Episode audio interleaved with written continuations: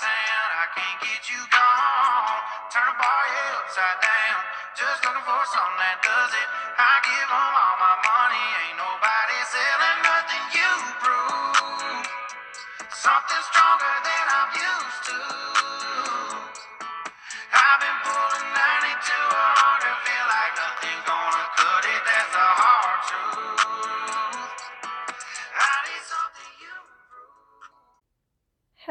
Everybody, and welcome back to the podcast. A few trigger warnings for today um, psychological abuse, toxic relationships, sexual assault, torture. I know, judging by the title, you probably wouldn't be expecting that, but uh, we get into some stuff today, so y'all should just know about that. Also, the regular warning I am not a professional. Maybe one day I will be, but today is not that day. Do not take anything I say as gospel. Please seek professional help if you think you need it. All right, so last winter I took a forensic psychology class and it was really interesting. I also took quite a few law classes in my undergrad, but this particular forensics class, uh, it was basically a cross between psychology and law. So, in this class, we talked about all kinds of stuff um, interrogation techniques, eyewitness testimonies, deception detection, uh, homicidal offenders, juries, and different laws used in special circumstances in court, like um, people not criminally being held responsible, aka the insanity plea. We also learned about profiling, psychopathy, risk assessment, sexual offenders, young offenders, and child witnesses. And we also learned about false memories and false confessions, and that is what this episode is going to be based on. Spoiler alert your memories are kind of a lie, or I guess I should say there's a lot of assumptions. Also, just a side note if anyone is interested in any of the topics that I just listed off um, from this forensics class, uh, just let me know and I can talk about some of those other topics as well. So, what are false confessions? Um, basically, a false confession is when an individual confesses to a crime that they did not commit or they exaggerate their involvement in a crime they did commit. And this is different from disputed or retracted confessions. Retracted confessions are confessions that the confessor later declares to be false. It may or may not have been false, uh, or a false confession to begin with, and a disputed confession is a confession that is later disputed at trial. So they take it back while they're on the stand. It's not necessarily false. Um, they could have decided not to agree to it or think or say that it's true for a number of different reasons. So, how often do people falsely confess? Um, well, there was a study done from 1971 to 2002, and there was 125 recorded cases 93% of them were by males, 81% occurred in murder cases, 30% of the cases involved multiple false confessions for several um, from several innocent suspects. 63% of those people were younger than 25 years old. So there is a project of sorts in the US. It's called the Innocence Project, and it was created to get people out of jail who were falsely accused or they falsely confessed and they were convicted and sent to prison. Um, they have completed 311 post conviction DNA exonerations in the US, which also includes 18 people who were sentenced to death before DNA evidence was able to prove their innocence. So they are really saving lives out here. So you probably have the same question that I do. Um, why would anyone do that? Why why do people falsely confess? Well, there's actually a quite there's a lengthy list of reasons why, um, starting with duress, uh, coercion, intoxication, diminished capacity, mental impairment, um, ignorance of the law or their rights, fear of violence, the actual infliction of harm, the threat of a harsh sentence, and misunderstanding the situation. Now, there are four types of false confessions instrumental, coerced, instrumental voluntary, authentic coerced, and authentic voluntary. So, instrument, instrumental coerced false confessions occur when a suspect, due to intense pressure, confesses to a crime they know they didn't commit. And this can come from a desire for interrogation to end or believe um, believing other evidence makes them look guilty or they're looking to reduce the severity of their punishment. And then there's instrumental voluntary false confessions, and this occurs when a suspect knowingly implicates themselves in a crime they know they did not commit to achieve a goal. And this can be a result of protecting a higher up, protecting a loved one, and um, miscellaneous reasons. And then there's authentic coerced false confessions, and this occurs when a suspect, after a prolonged investi- or interrogation, uh, comes to believe that they did commit the crime and confess. And some people are more susceptible to this type of confession than others. And this can be a result of, you know, doubting their memories, or they have uh, psychological problems. They develop false memories and uh, source monitoring issues. And then lastly, there's the authentic voluntary false confessions. And this occurs when a suspect suffers from delusions and truly believes that they committed the crime. And this can actually happen in a lot of high profile cases.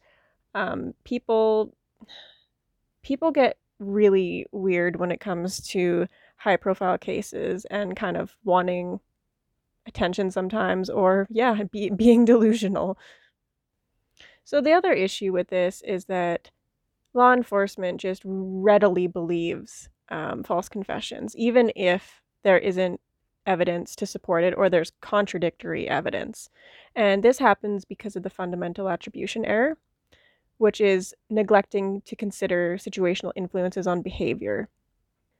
And there's been many times in um, interrogations where police officers have said, you know what, nobody would say they did that unless they actually did it. That is part of the fundamental attribution error. So there are some risk factors for false confessions, um, personal and psychopathology. So the first being personal, which would come down to personality characteristics and intelligence. And then uh, the psychopathology side of that would be situational custody isolation and process of confrontation. So the interrogation techniques that are used. And some of these interrogation techniques are, I want to say, barbaric and outdated. Uh, and they can actually increase vulnerability to false confessions. And one of these techniques is called the Reid technique, which is basically it uses like psychological coercion and intimidation, like bullying someone into confessing, which is obviously not good when you're trying to avoid false confessions.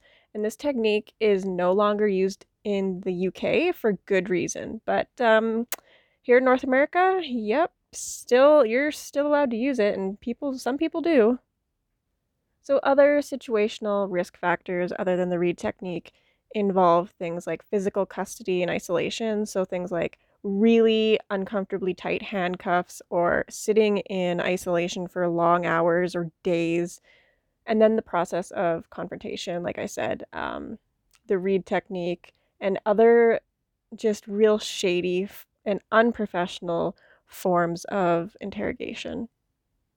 So, the reason that custody and isolation causes false confessions is because when you're isolated for long periods of time and you're uncomfortable because maybe you're in really high, tight handcuffs or whatever, isolation increases anxiety and it increases the feeling of, I need to get out of here.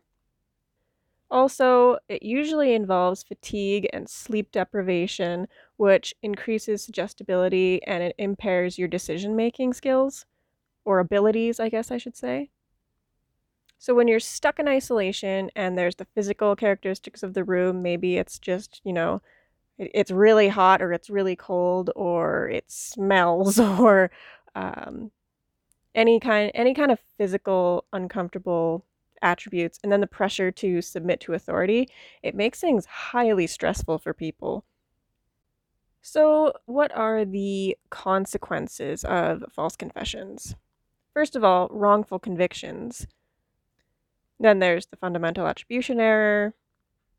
And then there's the fact that juries are actually usually uncritical of confessions. Basically, they think, you know, if they said they did it, then they did it. And then lastly, the, the, I think probably one of the more important parts, the true perpetrator is walking around free, uh, and they're going to probably continue doing what they were doing.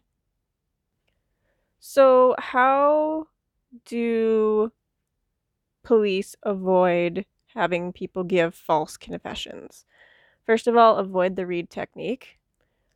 And then greater reliance on corroborative evidence. So, you know, use your use your brain. Um, put two and two together. Don't just take someone on their word because, you know, people will go down on the behalf of someone else and there's all those things that I just talked about. There's also the time limits um, on interrogation. Don't keep somebody for hours, days, whatever. That feeling of being so uncomfortable and using those kind of psychological coercion techniques on people just to get answers out of them, it, it is not working in anybody's favor. Also, there should be legal counsel present at interrogation. It's also really important to identify um, vulnerable individuals, whether that is because of some mental capacity, um, whether that is disability of some kind or a mental illness. Um, also, youth would be vulnerable in situations like that. And everyone should have their rights explained to them and explained well, not just like ramble it off to them and ask them, do they understand? Because most people are just going to be like, yes even if they maybe don't. And that's a big problem is that people don't understand their rights and so they get themselves into situations that are not good. So now we're going to switch gears towards false memories. And we're going to talk about um, how memory works. And it's not as simple as many people might assume. Our memory begins with our perception and attention to something and then we encode it to our short term memory, which can only hold memories temporarily, and then hopefully it gets encoded to our long term memory. And then, last, but probably one of the most important parts of memory is retrieval, and that's being able to bring back a memory from the filing system that is your long term memory. And we can break this down a little bit more. So, short term memory is encoded in auditory, visual, spatial, and tactile forms, tactile being what you feel.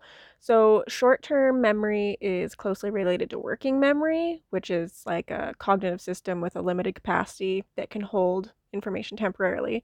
Um, working memory is important for reasoning and it guides your decision making. Information stored in short term memory uh, continuously deteriorates, which can lead to forgetting if you don't rehearse. So, if you don't use it, you lose it. And this is why you cannot cram for a test and think you're going to be able to remember everything when the time comes to write a test. Memory does not work that way. And if you do well that way, you would have already had to convert that information into your long term memory before the cram. The cram does not help you store things for longer than a few minutes and then be able to retrieve them later. One of the things that we do is called chunking, and it's the process of grouping pieces of information together into chunks. And this allows for the brain to collect more information at a given time by reducing it to more specific groups. So, with the process of chunking, the external environment is linked to the internal cognitive process of the brain. So, that's the way that we think and process things. And so, due to the limited capacity of the working memory or the short term memory, this type of storage is necessary for memory to properly function. Rehearsal is a process where information is retained in short term memory by conscious repetition of the word, phrase, or number, or the information that you're trying to remember. And if information has sufficient meaning to the person, or if it's repeated enough, it can be encoded into long term memory. And there are two types of rehearsal maintenance rehearsal and elaborate rehearsal. Maintenance rehearsal consists of constantly repeating the word or phrase um, in order to remember.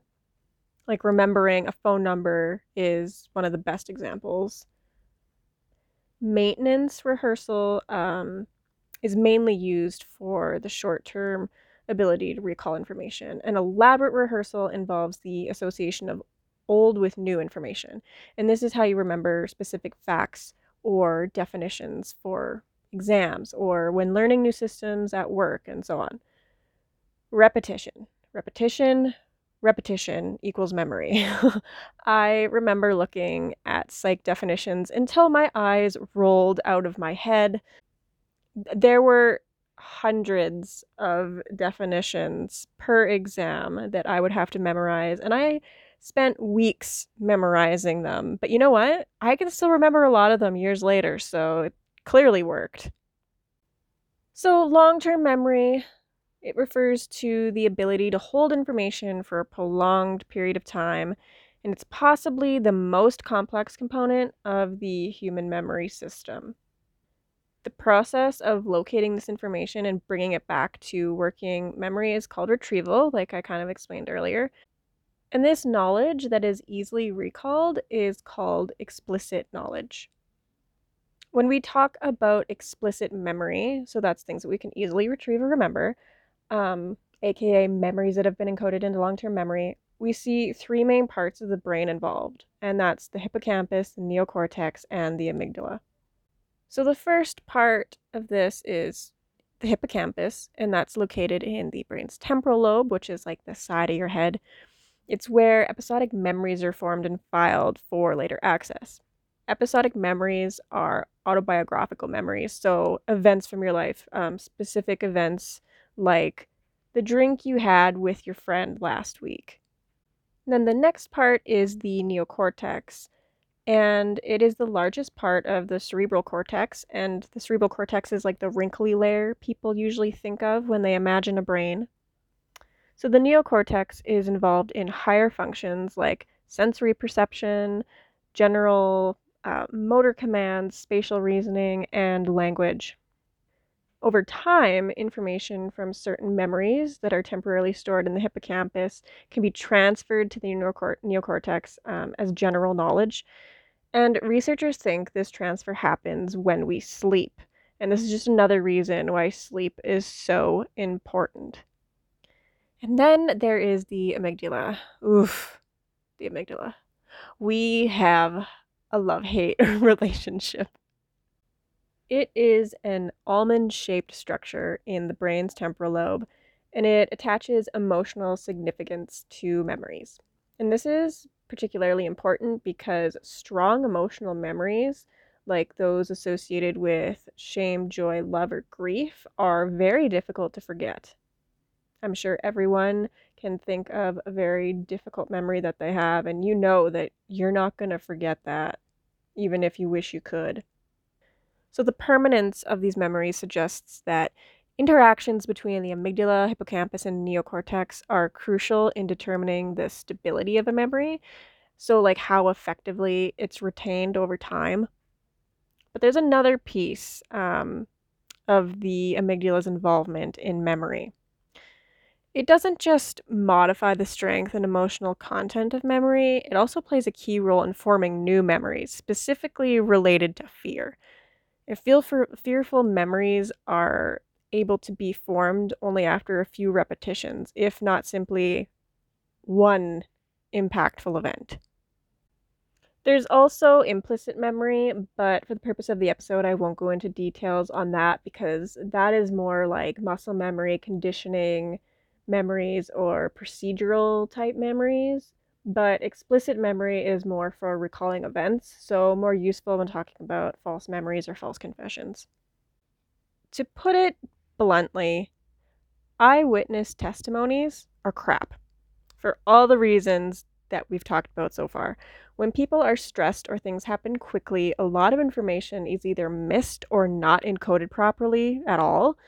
And there's also something called memory con- conformity, and that's when what one witness reports influences what another witness reports. So this is why it's common for people to be interviewed separately as to not influence each other. So like I said, eyewitness accounts, not all the details of the event will be encoded. Um, nor will all the information go into or from short term memory move to long term memory. Therefore, a lot of information needed um, is missing. And here's the thing your brain creates assumptions to fill the gaps, which makes memories inaccurate. Remember when I said spoiler alert at the beginning? And I said your memories are kind of a lie? Well, there it is. Your brain cannot possibly take in all information all at once and encode it properly and retrieve it properly. So it fills in the gaps for you, makes all kinds of assumptions to create this story, and that's that's your memory. So as you may have figured out by now, memory is not like a video recording. Actually, um, our memory can change each time we retrieve the event, and some parts of the event might be embellished or guessed at because we can't remember all the details. And again, your brain is trying to make a complete thought and it will start filling in the gaps with all, all kinds of inaccurate information. Another part of what makes memories so flawed um, memories can be influenced and changed by subsequent events. For example, subsequent interviews or recalling the event in the way questions are asked can influence what a person remembers. And this is where things like leading questions are a horrible thing. Suggestive or leading questions obviously influence responses, and researchers found that changing just one word in a question can lead to an increase in incorrect answers. So, when officers are in training, they are trained very specifically on how to ask questions and how to get information from people without using leading words or questions. There are times when victims of a crime will honestly not remember accurately, and one of these situations is if a weapon is present. Witnesses will often focus on that, which, I mean, yeah, if someone sticks a gun in your face, you're definitely going to be paying more attention to that than maybe, you know, the color of shorts they're wearing. But this is called weapon focus. And so those people will have a less reliable memory for other aspects of the crime and other probably important details that I'm sure the police would love to know. But again, if someone sticks a gun in your face, like it's it's just expected. So what does help eyewitnesses recall correctly? So, again, a lot of people might not be able to recall very much that they witnessed, probably because they're traumatized. But allegedly, some think that with the help of hypnosis, they may be able to recall a greater amount of information. And there's two different techniques that uh, hypnotherapists can use. One is age regression, so the witness goes back in time and re experiences the original event and the other is the television technique. And with the television technique, the witness imagines that he or she or they are watching an imaginary television screen with the events being played as they were witnessed. And with further instructions, um, it's said that the witness's memory will improve over time and in future sessions um, once they um, are provided more tools to recall the event. However, as I'm sure some of you might be wondering or thinking, some researchers say that the information coming from hypnotized individuals can sometimes be just as inaccurate as someone who is fully conscious. So, who really knows? Also, if the hypnotist is using the wrong techniques, like asking leading questions, people under hypnosis are much more susceptible to subtleties which could result in inaccurate information. And Canadian courts don't accept evidence from hypnosis, so really in a judicial setting, like, why bother? so, another technique that they use to get people to hopefully remember things more correctly is something called the cognitive interview. And this is better used with victims or witnesses rather than suspects. But it's based on five things. The first one being rapport building, when um, an officer, you know, should spend time building rapport with the witness and make them feel comfortable and supported. The next thing is supportive interview behavior. So, a witness's free recall should not be interrupted, pauses should be waited out by the officer, and they should express attention to what the witness is saying. And then there's transfer of control. So the witness, not the officer, should control the flow of the interview. The witness is the expert. So the witness, not the officer, was the person who saw the crime. So they are treated like they are the ones that know exactly what they're talking about and what happened. And then there is focused retrieval, where questions should be open ended and not leading or suggestive, suggestive, as we have said a million times in this episode already. So the officer should be using focused memory techniques to facilitate retrieval, proper retrieval.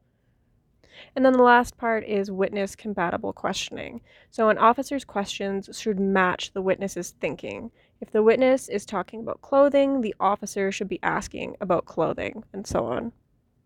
So we know that eyewitness testimonies uh, can be not not accurate, which can lead to a number of different problems.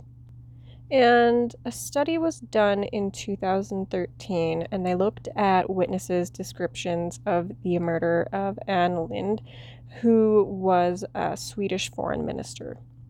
The researchers actually found that 42% of um, the participants described attributes that were incorrect. And they were actually not great at describing even basic features like suspected age or height and more detailed features like clothing. So, all in all, like perpetrator descriptions are really limited in quantity and accuracy, which in turn limits their usefulness to police in an investigation. So there are other techniques that uh, police use to try and identify suspects, and that is uh, one of them is lineups.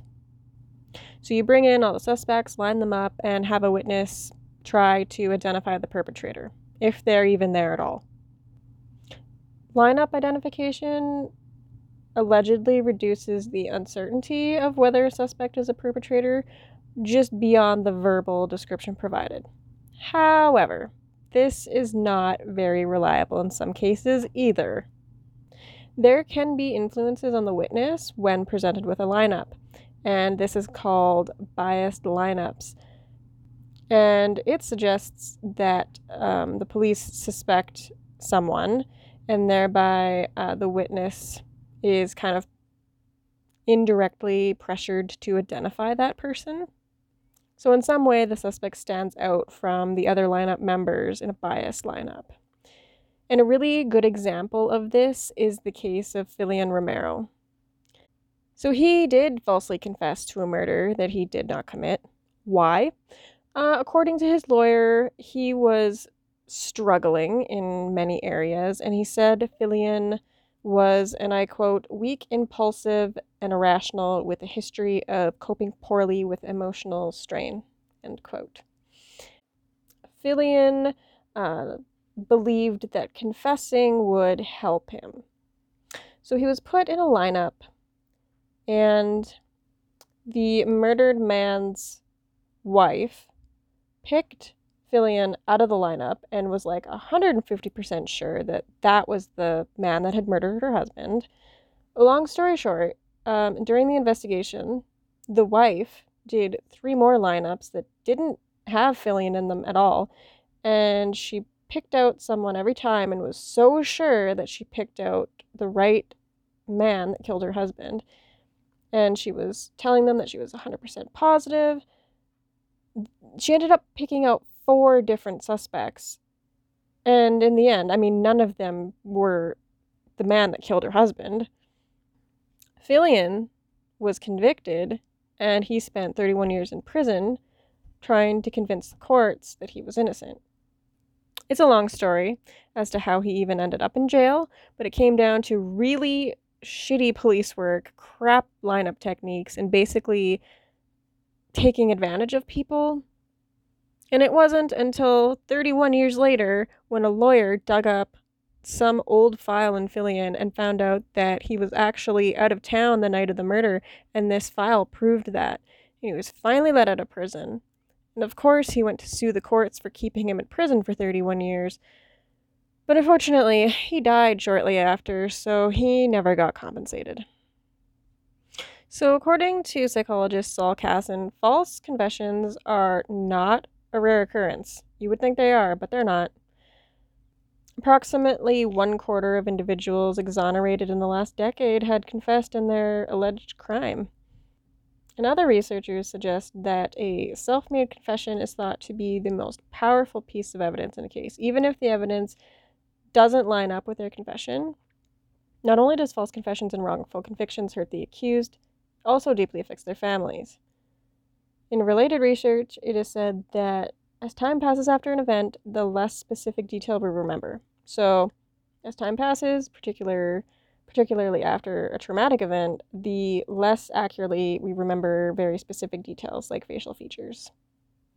So, we kind of touched on how police um, can kind of steer people uh, in the wrong direction when it comes to false confessions and stuff like that, but it also works um, for memories as well.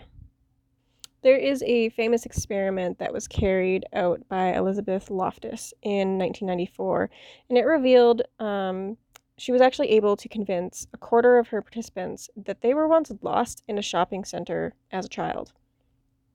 There was another study, very similar, in 2002 that found that half the participants were tricked into believing that they had taken a hot air balloon ride as a child simply by showing them a photoshopped picture of them as evidence. And so, one researcher says that our memories are so malleable because there's simply too much information to take in. Our perceptual, perceptual systems aren't built to notice absolutely everything in our environment. We have a lot of filters in our perception. So we take in information through all our senses, but there ends up being gaps. So when we remember an event, what our memory ultimately does is, again, like I said, fill in those gaps. You make assumptions um, by thinking about what we what we know about the world. Again, our memories aren't exactly what happened any way you slice it not to an exact T anyway. Memories that hold a lot of emotion, especially fear, can hold a lot of detail, um, but like again, the smaller details will be forgotten or a little bit off. And I plan on doing an episode on PTSD, and I will definitely go into a lot more detail about trauma and memories associated with trauma there. I just wanted to insert a quick note about fuzzy tracing.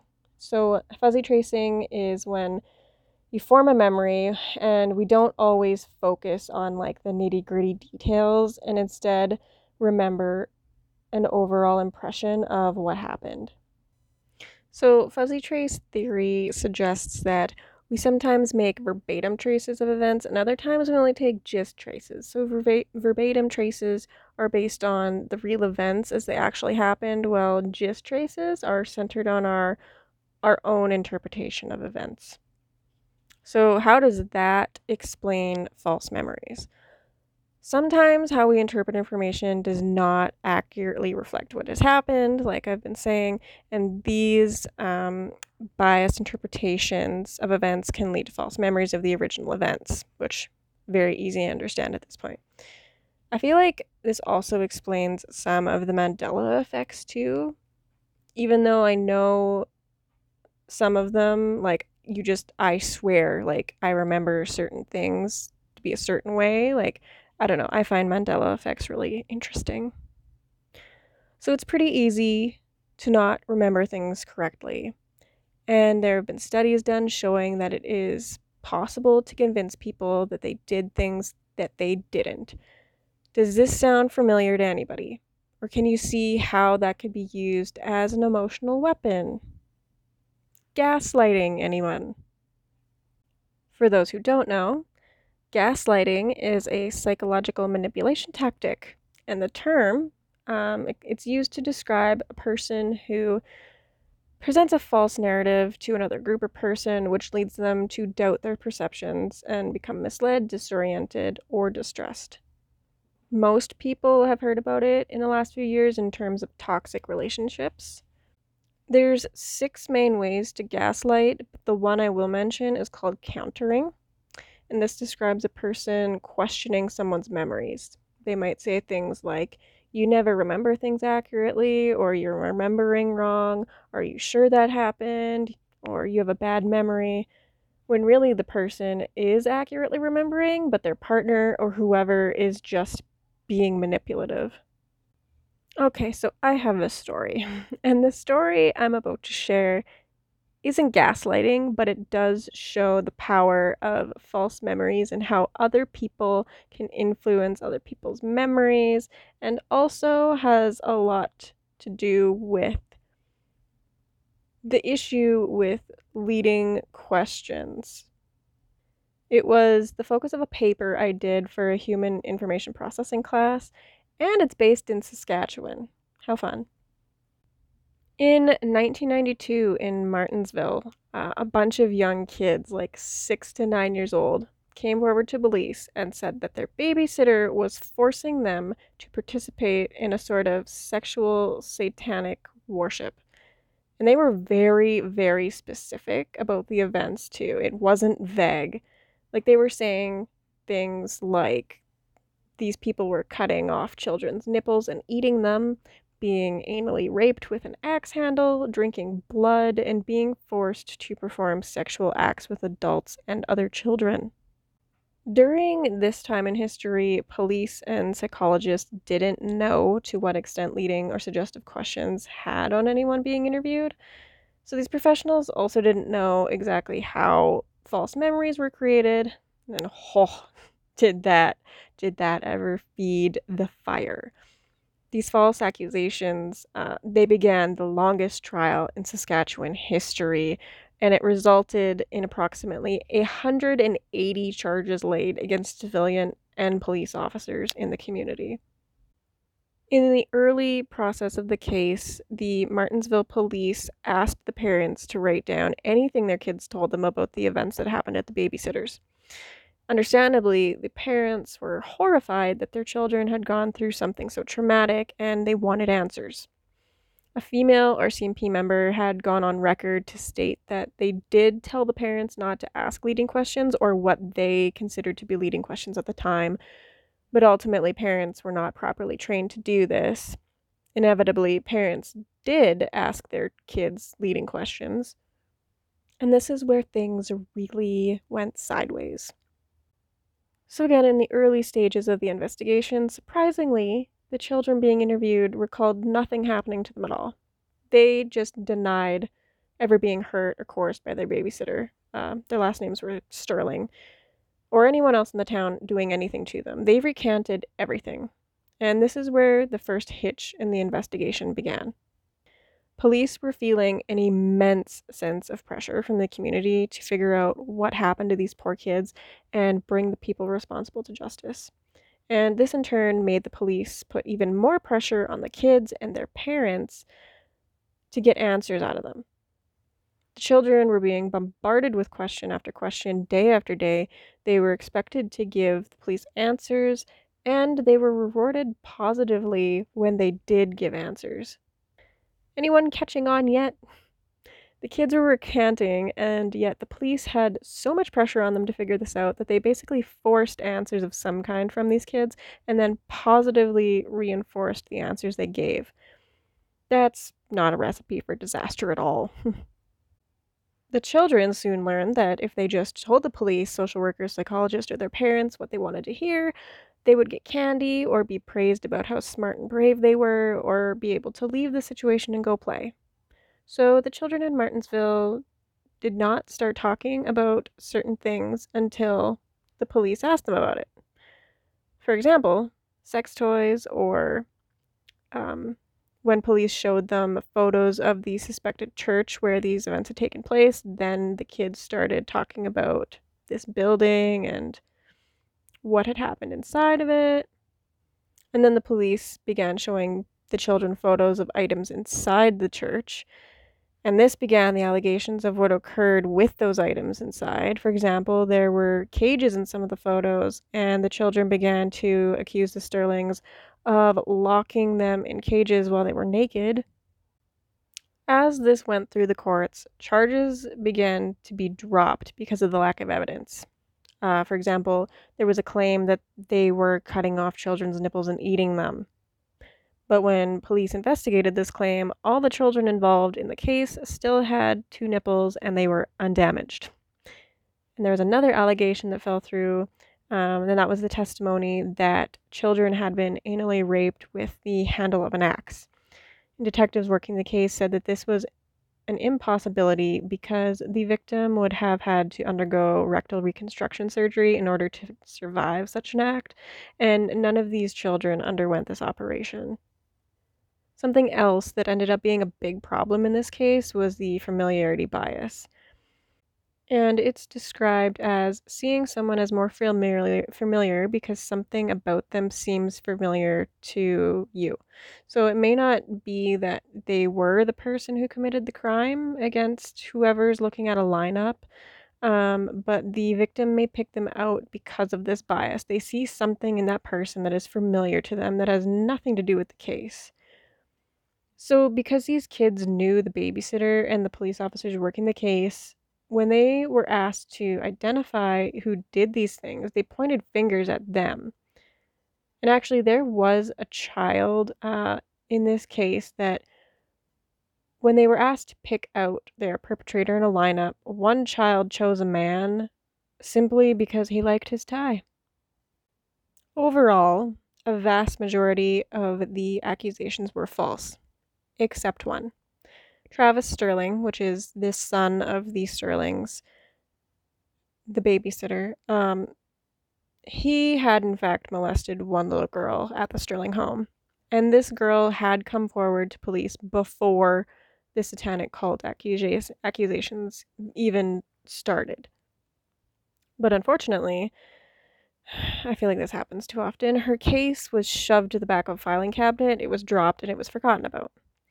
The only reason it was ever recovered and taken to court was because of the satanic ritual accusations made against the Sterlings. The only question I ended up not really having a solid answer for after writing my paper on this was how exactly the kids came up with such specific horrible situations. Like, yes, they were being fed leading questions and there was a ton of suggestion, but I'm wondering if the police flat out suggested some of these things and really led them to the awful things that came out, or if some of these kids had been exposed to some not so nice things beforehand. Because, like, those accusations are horrific, and how would a child's mind come up with some of those things? So I'm wondering if the police planted that information or if some of those kids had experienced some awful shit themselves because it got there somehow. And I'm also wondering, even in the 90s, like how could a police officer not be more careful with the things they say to a witness, especially a child? Like to the extent that that's what they come up with. But I guess the good thing is that that one little girl did get to prosecute the son of the babysitter who did rape her. And her file was only recovered because of the satanic panic case. If you are wanting more details or want to hear the story in full, you can go to cbc.ca slash listen and find their podcasts. And if you type in Satanic Panic, uh, Lisa Rundle narrates it, I believe. She's the reporter. Um, there's there's quite a few episodes, like it's an entire series, and they go every over everything in detail. Okay, so now I'm going to answer a question that someone sent me uh, I know the last couple episodes I haven't answered questions, so I'm going to get back to it. Remember, I will never name names on here, so you never have to worry about that. The question is why does my therapist keep making me do rating scales every time I go? I don't feel like it's helpful, and it's actually kind of annoying.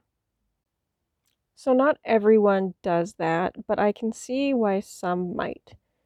So when you're working with someone new, you, well, some people want to get a feel of where they are, like where they're at, and sometimes it might be more helpful to give someone a few rating scales to do. Some clinicians might just keep doing it after the first initial visit just to kind of find a baseline or like see where you're at when you're starting therapy. And then they might only do this a few times in the beginning to maybe see what will work best for you personally in terms of treatment plans. For example, most clinicians would treat someone with like borderline personality disorder and generalized anxiety disorder differently. There could be crossover from different techniques, but very different approaches could be taken for each. And if you're doing quick little depression or anxiety rating scales each time you go in, I'm assuming it isn't taking up a lot of the session. And if it is, I'd be wondering why. But overall, though, I think it's just a way for your therapist to see how your thoughts or your moods are ebbing and flowing so they can help you more accurately during your session. Some therapists are not as like constructed during sessions. Um, not everyone does this, but again, I can see why some use quick little scales to keep track of how things are going for you. If it really bothers you, um, I suggest just asking your therapist why they keep doing it or why they think that you need to keep doing it. Um, or you can just simply say that you don't like doing them. You you won't hurt their feelings. Um, I hope that kind of answered the question. Well, I think that's it for today. Be sure to follow the podcast on Instagram and watch for voting polls. That's Firefly Psychology on Instagram, all one word. Keep sending your questions in, and I will try to answer them in the next few episodes. All right. Have a good day. Mm, bye. Something